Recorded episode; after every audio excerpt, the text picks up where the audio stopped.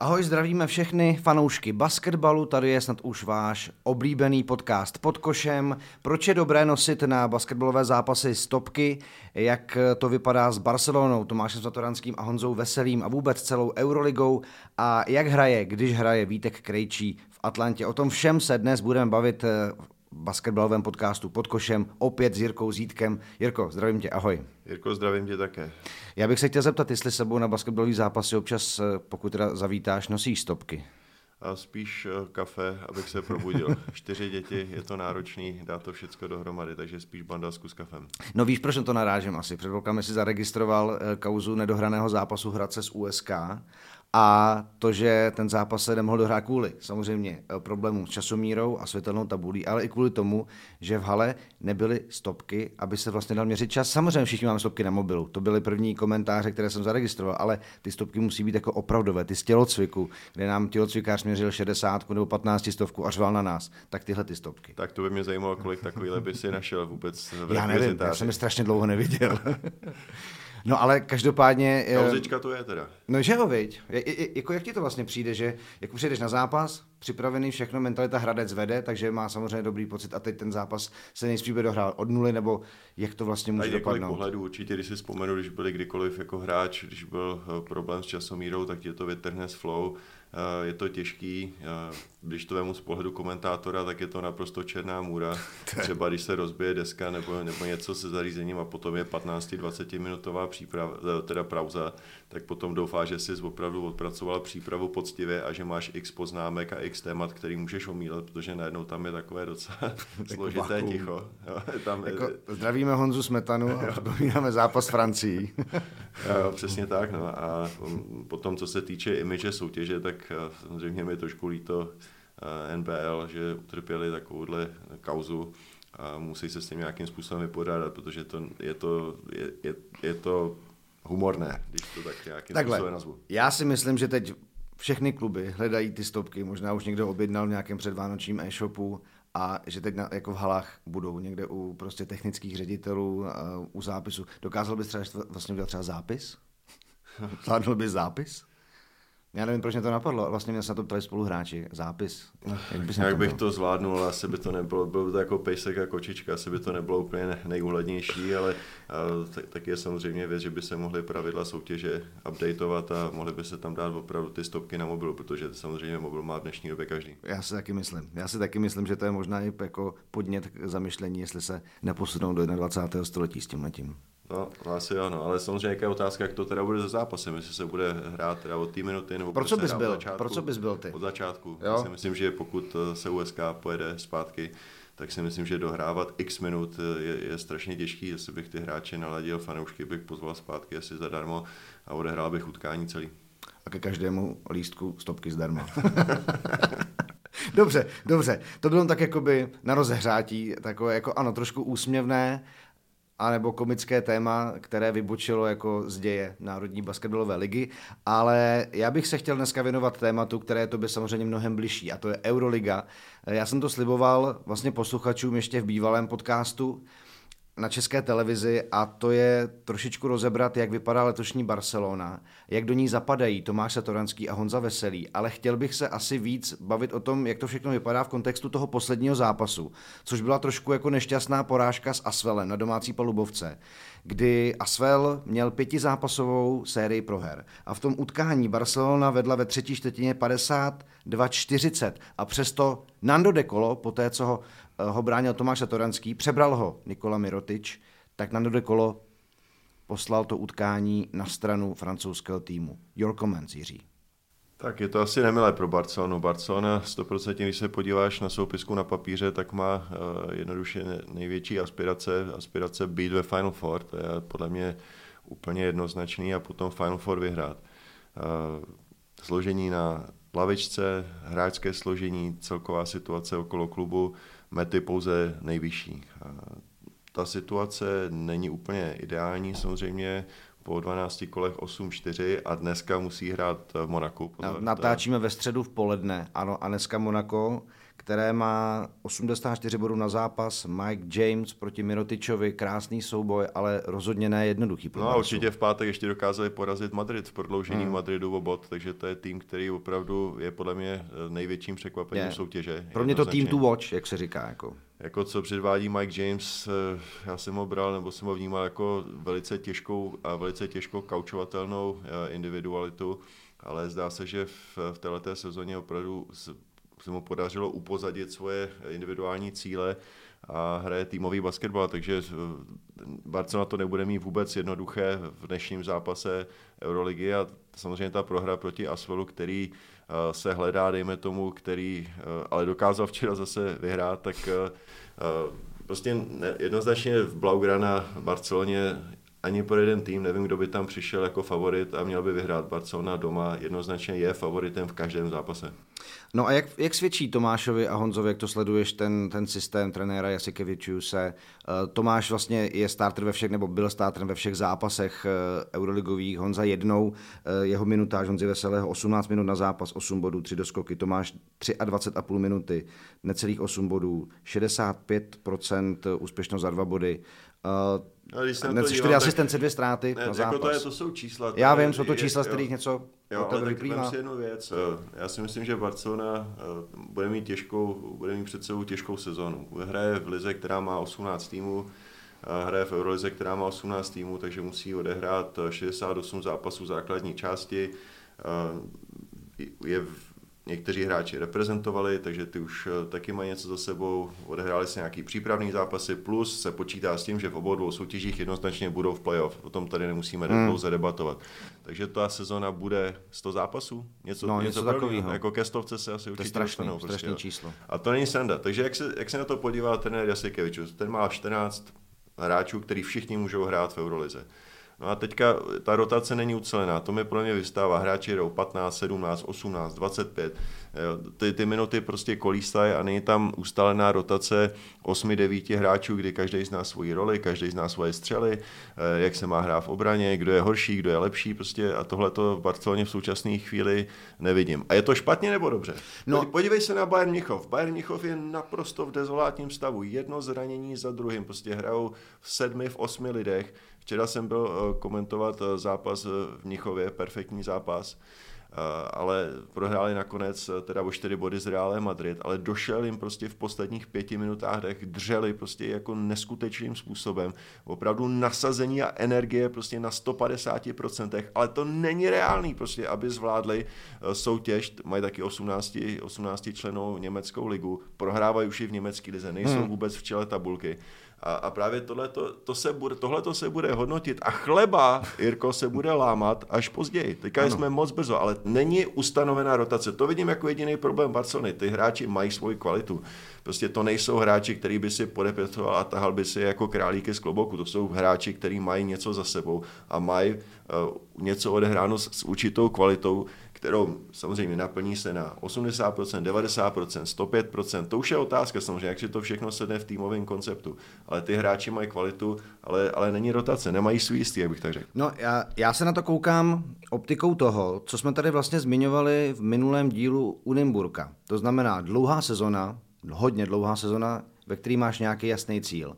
A já si myslím, že i trenér Jasikevičius ví, že prostě nějaký jako hrbol na té cestě během sezony může přijít. Tenhle ten zápas nebyl rozhodně příjemný a jako nechceš ho obětovat v rámci jako něčeho.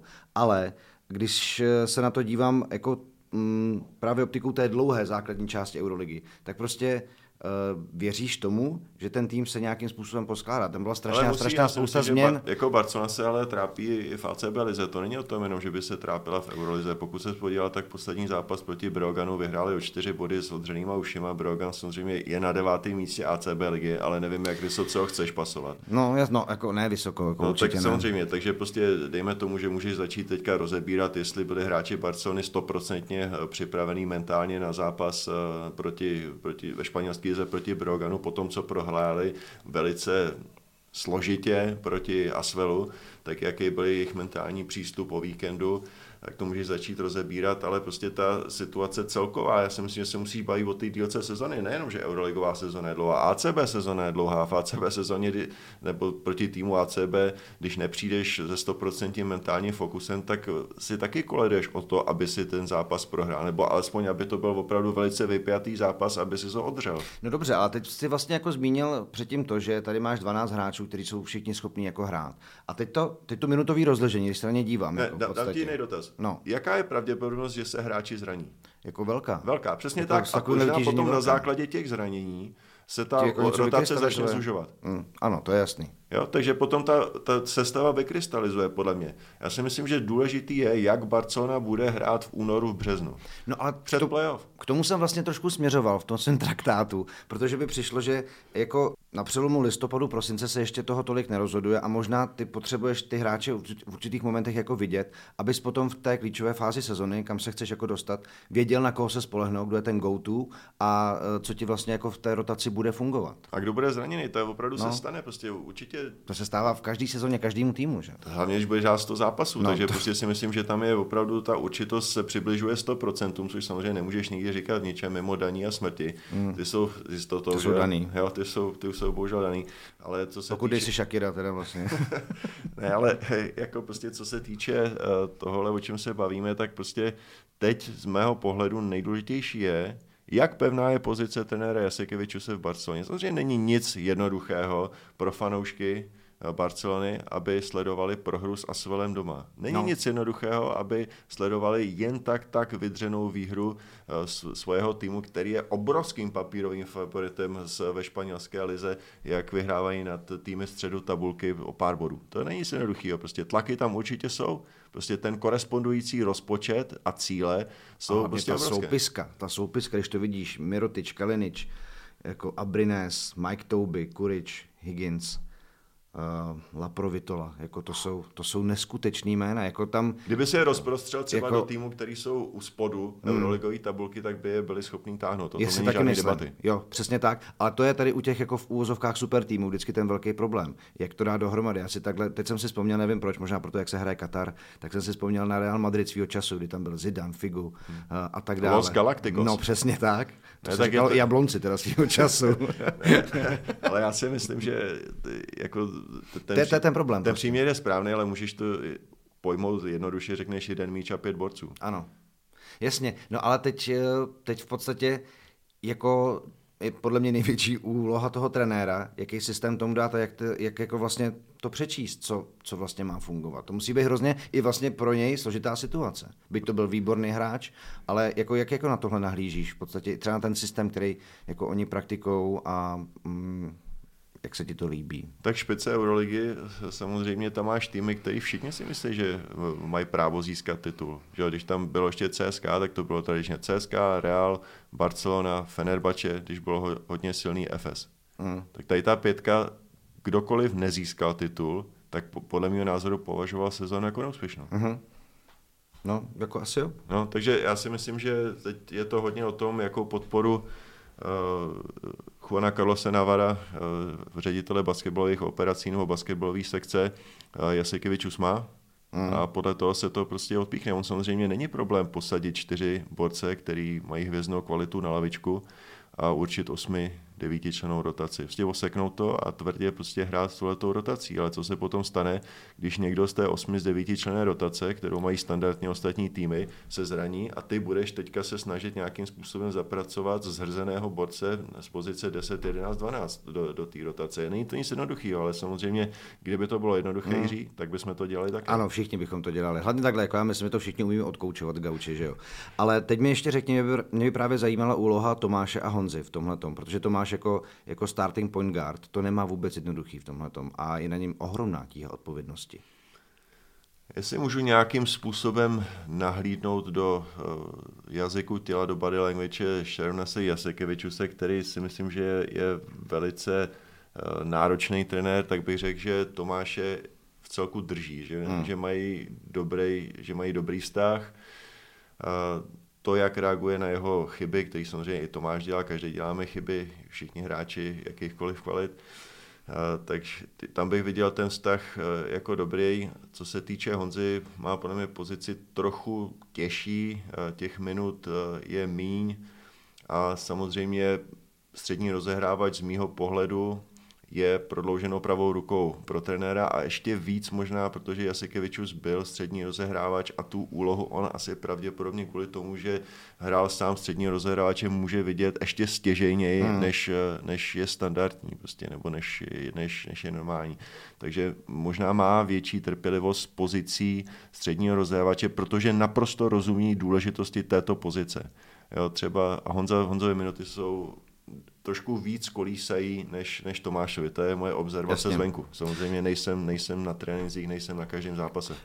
Já jenom, co jsem si všimnul z highlightu a pár fragmentů, co jsem sledoval to z Barcelonu, tak třeba Honza Veselý, i právě protože ta pozice jeho je jiná, než byl ve Fenerbahče. Rozhodně to není jako pilíř a stěžení osoba té hry. Tak se třeba víckrát zapojit, to by se tam rozjel Jirko, Jirko, co jsi to tady udělal teď? Teď jsem tady... Ty jsi pustil to něco. Real time, jo, to, to, tak. Takže Jirka tady jenom pustil si highlighty Euroligy, dobrý, a jestli jste se lekli třeba teď v autě a trošku jste zamiškovali, tak se vám omlouváme. A já jsem si všimnul, že... Doufejme, jako... že už ledy roztály, teda, Tyjo, protože jako... dneska do studia, jak jsme jsem... šli, tak to bylo teda velice náročné, bylo to opravdu dobře, dobře. jako přes minové pole. Zimní odbočka, já jsem se málem třikrát strašlivě natáh a málem jsem umrznul jako v poslední zatáčce tady před Mánesovou ulicí, takže... Já ti řeknu, ale vem si s mojí výškou, já padám z takové výšky, že to je opravdu nebezpečný tohle to náladě, že doufáme, že brzy přejde a teda omlouvám se za to vyrušení. To je v pořádku. Um, já jsem jenom chtěl říct, že Honza Veselý, jako co se týká jeho hry, tak uh, pomáhá Barceloně dost, co by jako nahrávající pivot. Jako on se zapojil do, do těch kombinací. Viděl jsem proti Asfalt takový touch pass pod koše, uh, z perimetru dokáže najít krásně křížnou přihrávku, jakože tohleto je jako docela dost jako velký obohacení i pro něj, podle mě, protože tohleto ve Fenerbahce u něj tolik nebývalo. Jasně, ale já si myslím, že Honza Veselý se vyvíjí jako hráč. Je to hráč, který je v podobné pozici jako Tomáš Satoranský, je o rok starší a myslím si, že v jeho věku tu Honza Veselý chce být v týmu, kde je dobrá chemie, kde je dobrá atmosféra a v týmu, který bude vyhrávat tituly. Jasně. jasně. Jo, takže eh, jestli jsme se bavili o tom, a já jsem třeba byl překvapený tím, jak kvalitní je jeho střelba z, ze střední vzdálenosti, z otoček, prostě, nebo až do pěti a půl metrů na Eurobasketu, to co, to, co předváděl, to, co předváděl tady v Praze a následně, následně v Berlíně, takže já si myslím, že on se vyvíjí a že chápe důležitost, že nemusí skorovat eh, při každé hmm. situaci, ne, neleží to na něm bodově, což samozřejmě musí chápat, když se podívá eh, na soupisku, takže dává to extra a to jsou třeba právě ty pasy a, a tím se i ta týmová chemie, o který se bavíme a ta pohoda v týmu se taky, taky zvedá, protože kdykoliv hráči začínají se dívat na lépe postaveného spoluhráče, tak týmová chemie jde nahoru. No a já to u něj často zmiňuji a velmi rád, protože jsem byl přítomen na finále Euroligy proti CSKA v Berlíně, kde měl Honza trestné hody 10-1. Od té doby na téhle činnosti neskutečně zapracoval. Tím šla nahoru i ta střelba vlastně vůbec ze střední vzdálenosti. A to, co jsem ještě viděl v Praze v O2 aréně, tak jako nechtěl bych, aby mě Honza Veselý bránil, protože bych šel sesekaný domů a brečel bych možná, volal bych mámě, protože to jako on je hodně nekompromisní obránce. Ne, tak stoprocentně on udělal obrovský progres ve, ze svojí hře, jako jestli si zmínil eh, to Final Four Berlíně, to byl asi nejnižší bod kariéry hmm. Honzy, bylo to opravdu asi pro něj velice složité a klobouk dolů, že to ustál tak, jak to ustál ale z mýho pohledu to byl dovětek jeho NBA eh, štace, která prostě nevyšla určitě podle jeho představ a takhle se to přeneslo do důležitého momentu jeho euroligové kariéry. A ještě jednou říkám klobouk dolů, jak se s tím vypořádal a jakým hráčem potom ve Fenerbahce se stal. Ještě pár pointů k Eurolize. Probrali jsme Barcelonu, ale tým, který teď momentálně eh, Euroligu vede, je bývalý tým Honzy Veselého, Fenerbahce. 10-2, nejlepší útok, 87 bodů na zápas a mě by zajímalo, co, jaký dojem na tebe vytváří Fenerbahce, které jako za mě bych je určitě jako nepasoval, že by v této fázi měli mít tenhle rekord a, a, a vést Euroligu. Stoprocentně souhlasím s tebou, ale jestli jsi měl možnost vidět výsledky, tak uh, včera dostali teda pěknou dardu. Mm když vlastně zahajovali eh, kolo a na Olympiakosu prohráli 94-67. Takže bych řekl pár věcí. Eh, dobře poskládaný tým, co se týče amerických akvizic. Eh, tým vyšli a sedli brzo v sezóně. Nedělají žádný závěry, než, než sezóna skončí. A pak teda musím říct, že trenér Itudis mě, mě překvapil. Myslel jsem si, v CSKA Moskva, že měl k dispozici neomezený rozpočet a možnosti finanční, tudíž měl ten luxus sestavovat naprosto nejlepší kádr a to ve Fenerbahči není jednoznačně ta situace v současné době, protože proto třeba odešel na Dekolo, proto odešel Honza Veselý, protože finance už nebyly už takové, nebyly takový, no. jaké, jaké bývaly v minulosti. Takže z mýho pohledu bych ještě dal taky kredit uh, trenéru Iturisovi. Hmm. No a co mě samozřejmě zaujalo v tom posledním kole, a myslím si, že nejenom mě, ale vůbec jako evropskou basketbalovou veřejnost, tak bylo... Pozor. Honzo, je to dvoukolo. Jirko, je, máme, jsem... máme skvělý basket Honza, od Honza úterka do sedí pátku. na Kavčích horách, Jirko. On sedí na Kavčích horách, já jsem teď tady. ale, ale víš co, vlastně naše první interakce, já si na to pamatuju, byla během e- Eurobasketu jo. 2007 a ty jsme jaký přivítal, ahoj Honzo, ve studiu, takže s tebou jo. se to tak nějak jakoby táhne vlastně celkově, ale já ti to samozřejmě nezazlívám. Um, co, já jsem jenom chtěl, já jsem se chtěl točit dostat teda před tím letím, před tohle odbočkou k tomu, eh, že jsem chtěl vzpomenout na partizán, nebo partizánské, bělehradské derby. Partizán Červená zvezda, poprvé v Eurolize, uh, plná hala a Nedovič, trojka, partiřem před koncem ještě jedna věc tam byla originální. No. Nevím, jestli jsi ji všimnul. Co bylo v hledišti? No co to... jsi nikdy neviděl předtím? Co jsem nikdy neviděl Nikdy jsi to neviděl. Nikdy. Nikdy jsem neviděl nikdy. hledišti fanoušky Partizanu. hrát. Ne. Co tam bylo? Nikdy jsi neviděl na domácím zápasu Partizánu fanoušky Červené zvezdy. Jo, takhle. Ano. Tam byli zvezdaši. Byl, no ale bylo tam jako pomálu, ne? A jedna sekce, ale no. tam, tam bylo daný, že kdyby kdokoliv z druhého tábora přišel, tak neodejde. Jasně. Ale tohle to jsou pravidla Euroligy. Pozor, tohle to, nebylo derby a baligy. Tam žádný fanoušci z druhého týmu nebudou. To je nemyslitelný, nemožný, nereálný. Ale tady si měl právě jednu sekci fanoušků Červené zvezdy. Byli naprosto obestoupený kordonem, asi desetimetrovým pásem, kde nikdo nebyl. Bylo tam spousta policajtů. A, ale tohle to bylo special. Tak teďka... No, teď... no a, a, a ty měli největší radost teda v tom svém hloučku, protože Nemany Nedovič trefil dvě vteřiny před koncem trojku, přitom to měl v tom utkání 0-6 do té doby, přitom byl to nejlepší střelec, 0-6 za tři body, rozhodující akce a nádherný závěr.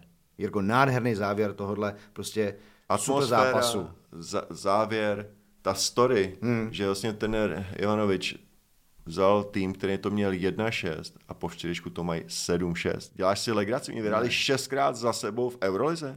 Wow! Hustý. Ne, neuvěřitelný. Tady je opravdu neskutečný impact tohoto trenéra, který je hmm. za starou školu. Trénuje je. až 6 hodin, 6 hodin denně což naprosto je neortodoxní. Jako, ale já tohle to prostě strašně uznávám. Pokud jsou lidi, kteří ten basket jako trénovali, hráli ještě, když by vypadal úplně jinak, ale stejně tak jako dokážou s tím týmem pracovat i teď. To je třeba pro mě, já jsem eh, jako fanoušek amerického fotbalu, je Pete Carroll v Seattle, který mu je 71 let, ale má mladickou jako energii a tomu týmu furt dokáže ze sebe něco dát. Není z toho unavený a pořád se v té hře nestrácí a umí ty hráče motivovat a poskládat. Jasně, ale musíš mít správný tým. Ano, musíš. Jo, protože třeba Janovič byl v Chymkách, byl, byl několikrát v Baskony a ne všude to, to šlo, úplně, no. úplně vyšlo. Takže mně se zdá, že tady uh, to zatím vychází. Luka Vildotha se vrátil z NBA, eh, snaží se nastartovat uh, svoji kariéru zpátky v Evropě. Je to mladý hráč, je to energetický hráč a on mu dal obrovskou sebedůvěru. Nemanja Nedovič hrál velice slušně, hrál v Panathinaikosu, ale byly tam zranění. Jeho role byla taková složitější, jeho výkony byla trošku sinusoida. Myslím si, že se teď zase našel. To máš dva klíčový hmm. hráče hmm. na rozehře, na perimetru, který na, naprosto určuje obraz hry, který se podle mě velice slušně sedli s trenérem Ivanovičem a akceptovali, akceptovali uh, jeho trenérskou filozofii.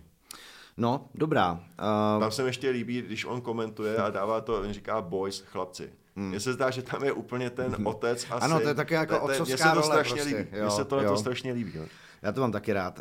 Uh, a poslední věc k Eurolize. My jsme si, Jirko, minulý týden dali domácí úkol.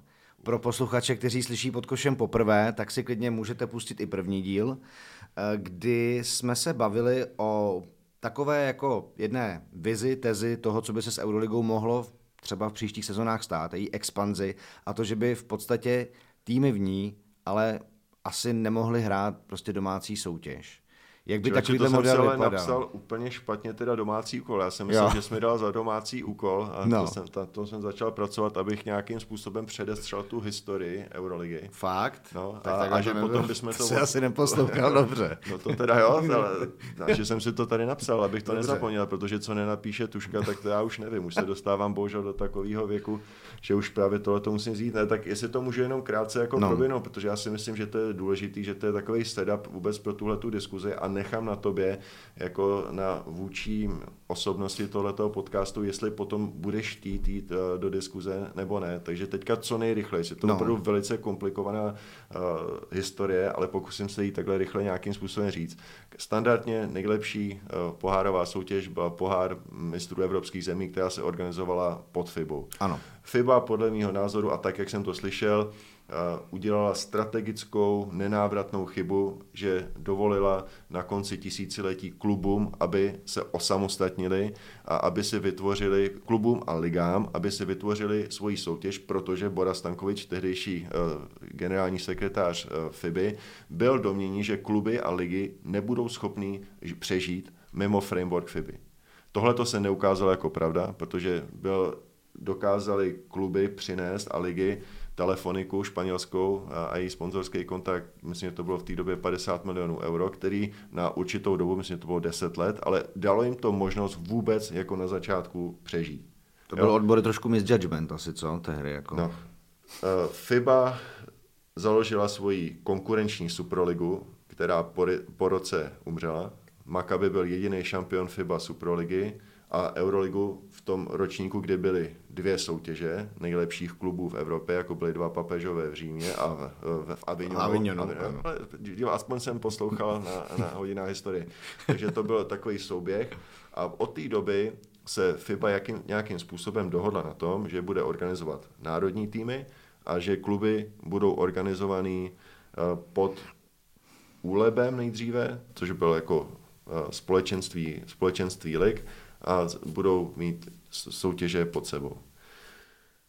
Co se stalo, důležitý data, eh, který potom následoval, bylo v roce 2009, se podařilo klubům získat eh, většinu a rozhodovací většinu o tom, jak soutěže budou vypadat, míněno Euroliga a Eurocup, z rukou lig. To bylo po mně, podle mě, na, bylo to na Final Four Berlíně a naprosto zásadní historický okamžik, že všechno se přeneslo do rukou klubů, do rukou velkých klubů. Do sezóny 2016 a 17 se losovaly skupiny, hrálo se 4x6 skupin, potom se hrálo top 16, to se byly čtyři skupiny po čtyřech, takže tam byl element losu. Náhoda, Barcelona proti Olympiakosu, pokud tomu nepřál los, nemuseli hrát třeba 4-5 sezon. Hmm.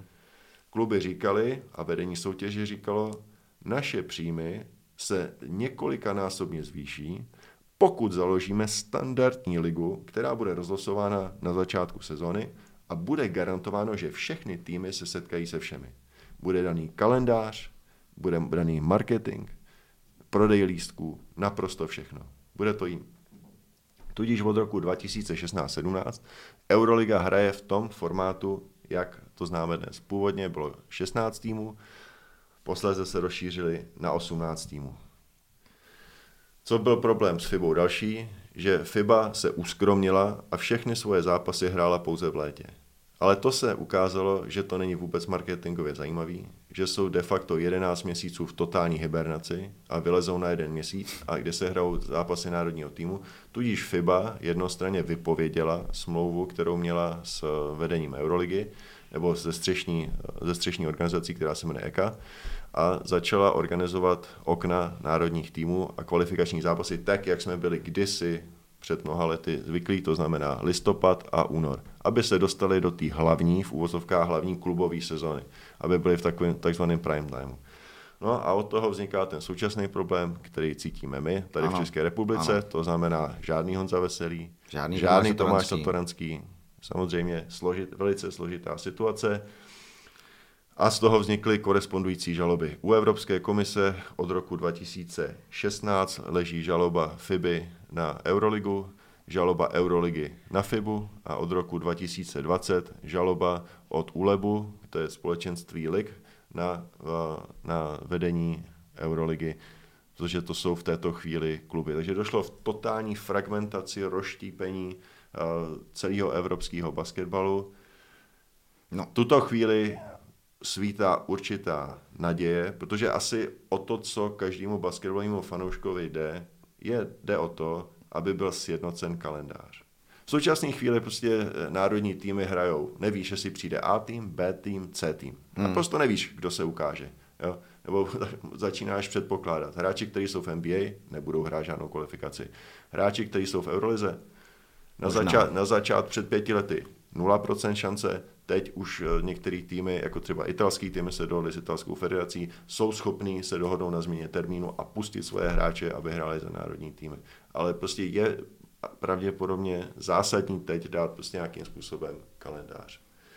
Je nový vedení Euroligy, Dejan Boridoga, Marshall Glickman po 22 letech, kde byl Jordi Bartomeu, hlavní vůči roli Euroligy, tak jsou tyhle ty dvě nové tváře v minulým týdnu se sešli, abych to ukončil, a Andreas Staklis, který je generální sekretář FIBY, řekl, bylo to dobrý setkání, atmosféra byla skvělá, ale k žádnému posunu nedošlo. Takže podle mého názoru jako... tohle tu kvalifikaci ta se dohraje tak, jak se hrálo, bez, jakýho, bez velmi malého počtu hráčů z Euroligy, který budou uvolněni v únoru 2023, ale určitá naděje svítá na další kvalifikační cyklus, který nastane po mistrovství světa 2023 tam možná k nějakému, uh, nějakému sjednocení kalendáře dojde. A teď, Jiří, na tebe tedy, že jsem ti vyložil karty na stůl, velice krátce, bylo to vyčerpávající, doufám, že nejsi vyčerpán. Ne, já jsem Ale teď ti kladu otázku, je Euroliga, nebo je budoucnost Euroligy, je reálná,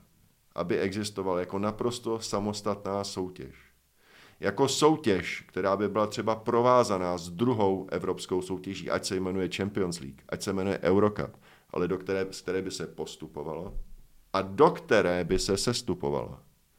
Ale týmy, které by hrály v Eurolize, by nehrály v národních soutěžích.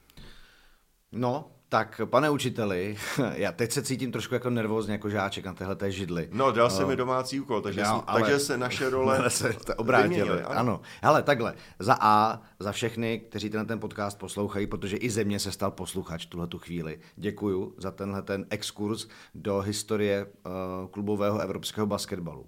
A to, že ta situace není jednoduchá, asi všichni tušíme, jak se v ní orientovat, to možná vědí opravdu velcí nadšenci nebo lidi jako sešty, kteří jsou jako u toho, znají Já si myslím, že spousta fanoušků a tak není schopná ani to rozpoznat. Je, ale... Není schopná rozpoznat množství pohárových soutěží. My máme čtyři.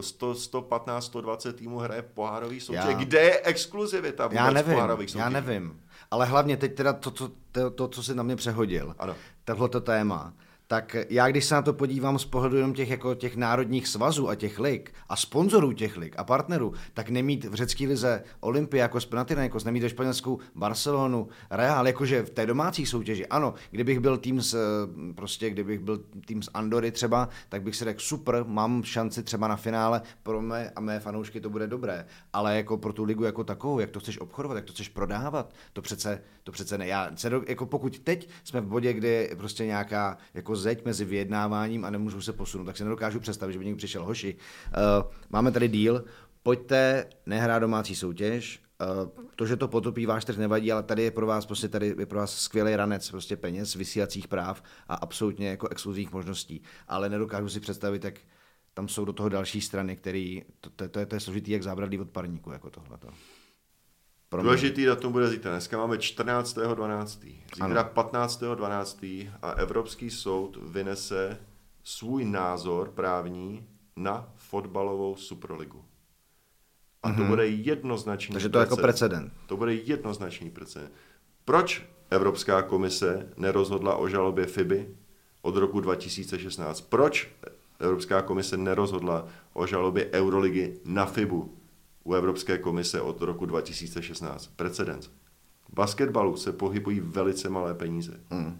Ale kdyby udělali špatný precedentní rozhodnutí politici u Evropské komise, tak by se to mohlo přenést na fotbal, což je obrovský biznes. Obrovský průmysl, v kterém se točí neuvěřitelné částky. Hmm. Takže podle toho, myslím si, že Evropská komise a politici budou velice opatrní na tom, jaké budou vynášet soudy. Dobrá, dobrá. Víš co? Já si myslím, že pokud to bude posluchače zajímat a dáte nám nějakou zpětnou vazbu, tak tomu můžeme třeba věnovat nějaký úplně čistě bonusový díl, který dáme pro předplatitele na Hero Hero a nově také na Piki.cz. Uh, aby jsme to nějakým způsobem třeba probrali ještě hlouběji, protože to je fakt jako složitý téma. A je, a je suché, já... přiznám, je suché. jo, je, ale na druhou stranu jako ovlivňuje strašně moc věcí, které si ani neu, neuvědomujeme a podle mě, když se zajímáš o basket celkově a globálně, tak ti to zase dá nějaký souvislosti, které ti můžou být ku prospěchu. Takže uh, jsem zvědavý na to rozhodnutí a jsem zvědavý, kam to třeba může se ještě celý posunout. Každopádně Jiří, domácí úkol, já ti dávám Ačko za tohleto, fakt dobrý. No, děkuji. Jo, jako myslím to jako tím americkým způsobem, ne, že to jako by, no, že si ne, to přines, já jsem očekával jedničku dvakrát potrženou, ale no, uchýlil se prostě k amerikanismu. Ty. Přesně tak. Já. Dobrá, tak a přátelé, příští týden v této fázi podcastu jsme zhruba v polovině, možná za polovinou, uděláme uh, pro ten volný díl na Spotify a uh, Apple podcastech tečku a ta další část už bude jenom pro předplatitele na Hero Hero a taky Piki.cz, takže jenom abyste věděli, co vás čeká, pak když budete chtít slyšet třeba to, jak to teď vypadá s Vítkem Krejčím v NBA, protože to je naše další téma.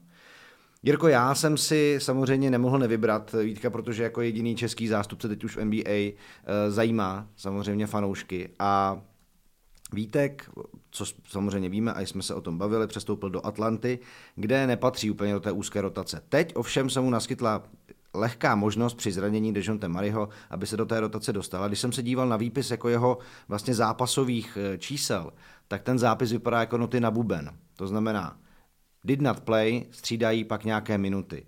Teď eh, vlastně jeho uh, nej, nejdelší série zápasů v řadě byly čtyři v řadě, kdy hrál, pak dvakrát nehrál a teď v noci nebo včera hrál při eh, drtivé 25-bodové porážce s Memphisem, kdy nastoupil na 15 minut, dal 4 body. V té sérii těch čtyř zápasů měl střelbu z pole 3-11. Dal 7 bodů v Madison Square Garden, což byl zatím jeho jako nejsvětlejší moment téhleté sezony.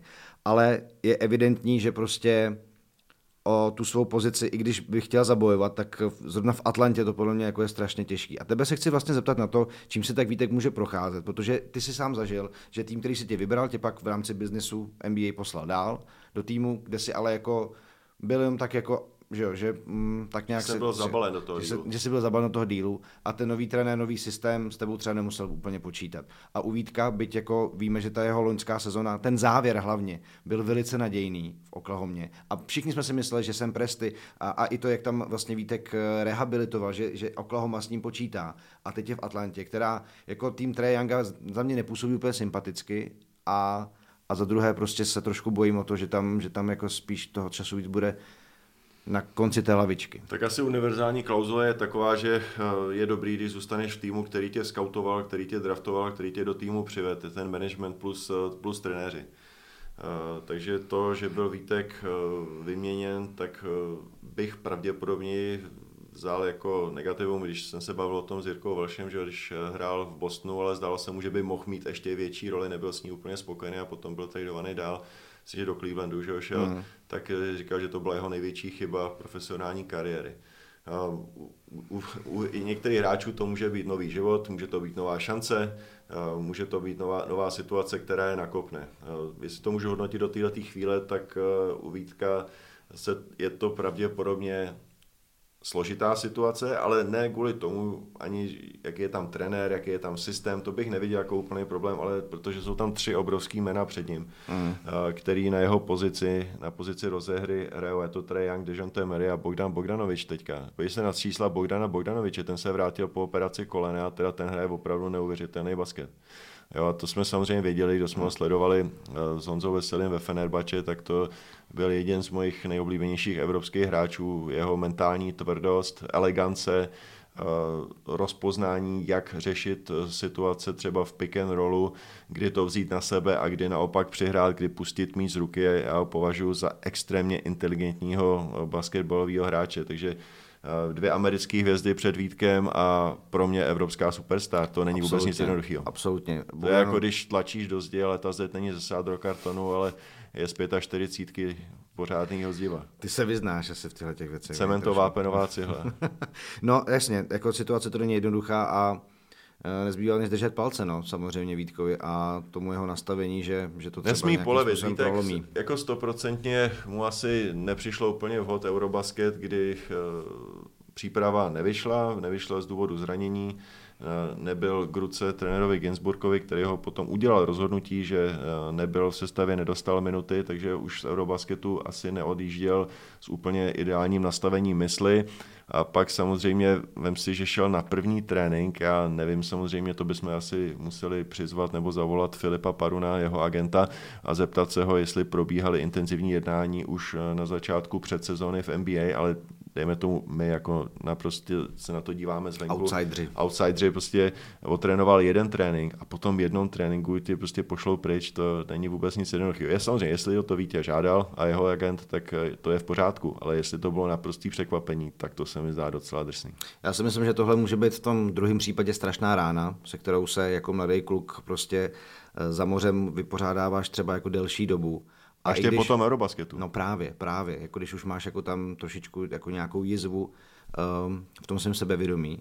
Ale uh, co tak jako Vítka sleduju, tak jeho sociální sítě Instagram, tak prostě on jako dělá žongly před zápasy, uh, vtipkuje ze spoluhráči, myslím si, že jako umí být jako i v téhle situaci pozitivně naladěný, což si myslím, že je dobrý znak, protože Vítek podle mě není člověk, který by na oko dělal Instagram jako že je v pohodě a samozřejmě se pak někde utápil v želu. Je to, je to složitý. To ne, ale prošel si svý ve 14 no. letech, odešel do Španělska, je, to není vůbec nic eh, jednoduchý. To si myslím, že svědčí o jeho eh, charakteru. Eh, svědčí to o tom, že je, jakou roli pro ně hraje basket v jeho životě a já mu neskutečně držím hmm. palce. Hrál s mojím klukem Honzou, hrál vlastně v juniorce v 20, takže jsem mi měl možnost ho trošku víc poznat, než jenom na pár minut někde okolo hřiště. Teď s nároďákem, takže myslím si, že Vítek eh, by to mohl, mohl dokázat, musí s tím zůstat a doufat v určitý, určitý ve štěstěnu, lucky break, prostě jak hmm. se říká v Americe, prostě, že přijde situace, která může jeho kariéru změnit. Máš to jako s týmama. Máš některý týmy, který vyhrajou jeden zápas a ten jeden zápas naprosto změní komplexitu celé sezony.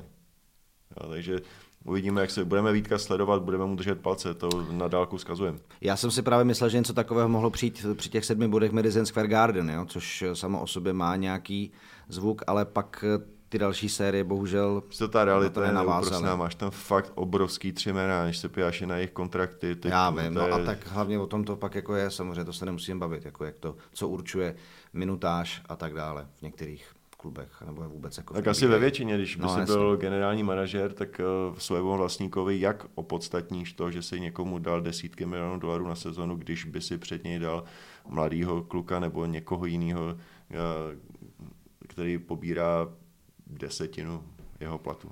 No, jako já nevím, třeba Vítkovi něco třeba jako udělal Jeremy Lin, prostě Linsanity, prostě ještě půlka týmu vykosená a Vítek to převezme a porazí nevím, Boston třeba. Jo, tak všechno je možný, sezona je dlouhá. Jasně. Já si myslím, že musíš být připraven. Tvoje šance přijde, ale musí být připraven. Nesmíš se utopit ve svém žalu a být připraven. Hele, a poslední dvě věci, protože samozřejmě eh, lidé se mě eh, tázají na sociálních sítích a na Twitteru díky za ty eh, podněty ohledně třeba nějakých překvapivých věcí v NBA. Já vím, že ty nejsi na to úplně největší odborník, ale i tak uh, máš nějaký přehled. A věc, která je zajímavá teď na v západní konferenci, jsou New Orleans Pelicans. Loni tam no, byl to Tomáš Sutter. teda. To, no. jsem, to jsem zrovna sledoval, to jsem viděl. Já to spíš... jsem rád, pak se o nich pojďme pobavit, ne, Jirko, pojďme. Já, Protože ještě loni tam byl Tomáš Satoranský a ten tým byl prostě prach bídnej. Byla to, jako bolely oči z toho je sledovat a najednou jsou jedničkou na západě. Mají zpátky zájona samozřejmě. No a to, to je právě pro, proč jsem sledoval, nebo proč tak registruju uh, Pelikány, protože Zion uh, Williamson Eh, se mi zdá jako eh, jednorožec ve smyslu stavby jeho těla, to je opravdu eh, hříčka přírody, jaké tělo mu bylo naděleno do vínku. A teď sleduju se zájmem, jestli vydrží být zdravý. To je prostě no. obrovský otazník, že jak Shaquille O'Neal a Charles Barkley si dělali legraci z něj, že to je jako kdyby oni dva měli mezi sebou dítě, to je zájem, zájem to zájem. tak samozřejmě už jsou obrovské otazníky, že po třech sezónách, už to, to je čtvrtá, to, to je čtvrtá sezóna si myslím, tak no, odehrál... Třetí. A tu loňskou vynechal v podstatě. Úplně protože, celou, že jo? No, předtím byl a taky nabral a měl asi 300 kilo, jako, takže taky už se jako nad ním jako lámala hůl v podstatě, protože to vypadalo, že už se dohromady nedá. On už měl vlastně zranění uh, na Duke ještě, když hrál na univerzitě, tak a právě uh, novináři a skauti mluvili o tom, že to, co vlastně on dokáže se svým tělem, tak za, zároveň samozřejmě pro jeho svaly, šlachy, kosti je prostě neuvěřitelný nápor a že by ho to mohlo v kariéře jako zabrzdit.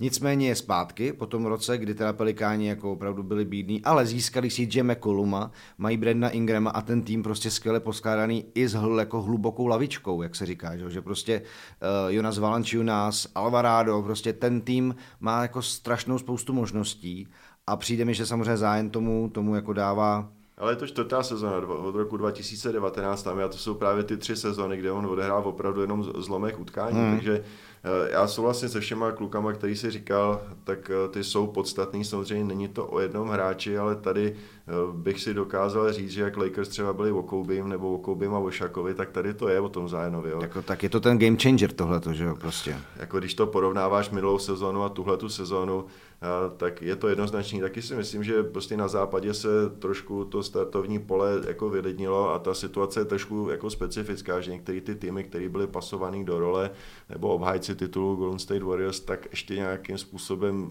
zažívají nějakou krizi. Dejme tomu Utah šel do přestavby, prostě takže... Ale překvapil a ty zase trošku šel dolů, i když vlastně dokázal Pelikány v noci na dnešek porazit. Ale Laury Markaren viděli jsme ho v Praze, tomu Dobře, to tam ten svědčí. mindset v, létě, mindset v létě byl, že je přestavba. No to, jo, ano, nový, nový jo, generální jo, manažer, ten udělal obrovský trade, Danny Ainge a, a šlo to do přestavby. Ale nevypadalo to tak vůbec začátku. Ne, na začátku jako... naprosto ne, že oni jako cílili na to, že přijde ještě nějaká nová krev, že budou mít dobrou pozici v draftu a najednou z toho vyšlo to, že, že byli na čele nebo na, no. na, na, špici, na špici západu, takže já si myslím, že západ je v této sezóně specifický. Jo, určitě. A vlastně stejný rekord jako Pelikáni uh, mají Grizzlies, uh, kteří ale navazují na to, co už předvedli loni. Ten tým je tam skvěle poskládaný a Jamorant je za mě jeden z hráčů, který jako nejradši sleduju. Jestli se bavíme o někom, co se týká jako atletičnosti, výbušnosti, tak tohle to je člověk z jiné planety, podobný někde jako vedle vesmíru jako Janis a tak dále. Kolikrát jsme si řekli, jestli nepůjdeme zkontrolovat jeho boty, jestli tam nemá nějaký perka nebo nějakou baterku, jak, jak tenkrát cyklisti, že jak jim kontrolovali kola, rengenovali kola, jestli tam nemá nějakou baterku, tak si, vždycky si říkám, jestli tam nemá nějaký perka prostě, nebo nějaký zařízení, protože to, co ten kluk dokáže, jako promiň, skutečný. promiň. Já, jako sorry, já s tebou absolutně ne, neumluvím se, já jsem jako s tebou na jedné lodi v tomhle tom.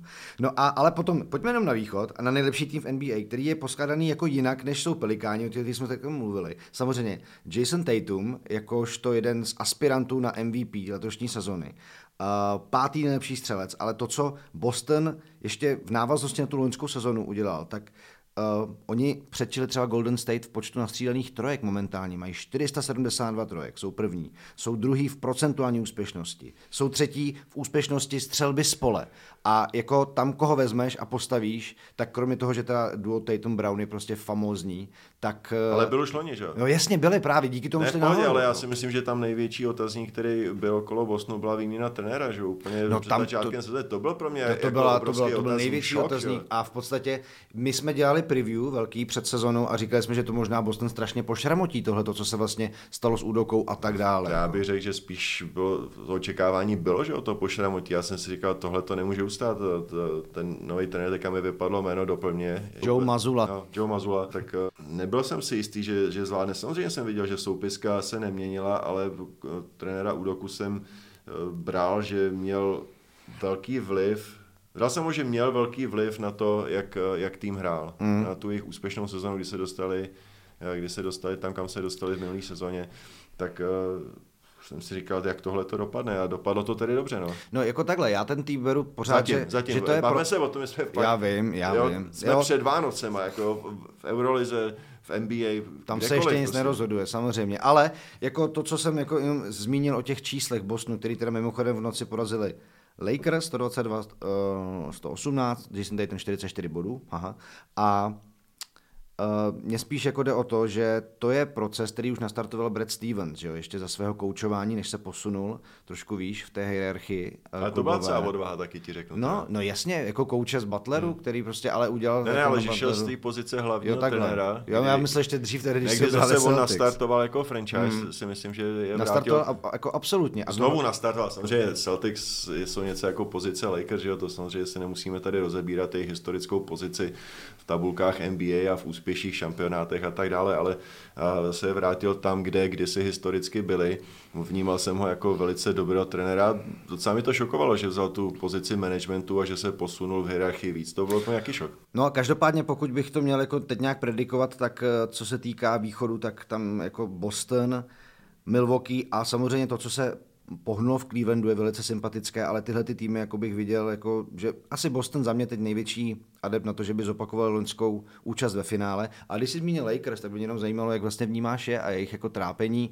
Vůbec to, co tam eh, v to trio jako LeBron, Davis, eh, zdraví, nezdraví a Westbrook, eh, hrající, nehrající, co, tam, co se tam vlastně jako tak nějak jako děje? Odpovím tebe? ti otázkou. Naj, tak to, to se musím se připravit a zbystřit. Jaká je role Roba Pelinky? Myslíš si, že on konstruuje tým, nebo je konstruován LeBronem Jamesem? No, tak eh, takový ten, takové to slovo na ulici, jak se říká, je, že to spíš jako do toho víc mluví LeBron, než Ropelinka. A to doletlo až zde do Mánesovi. Přesně tak.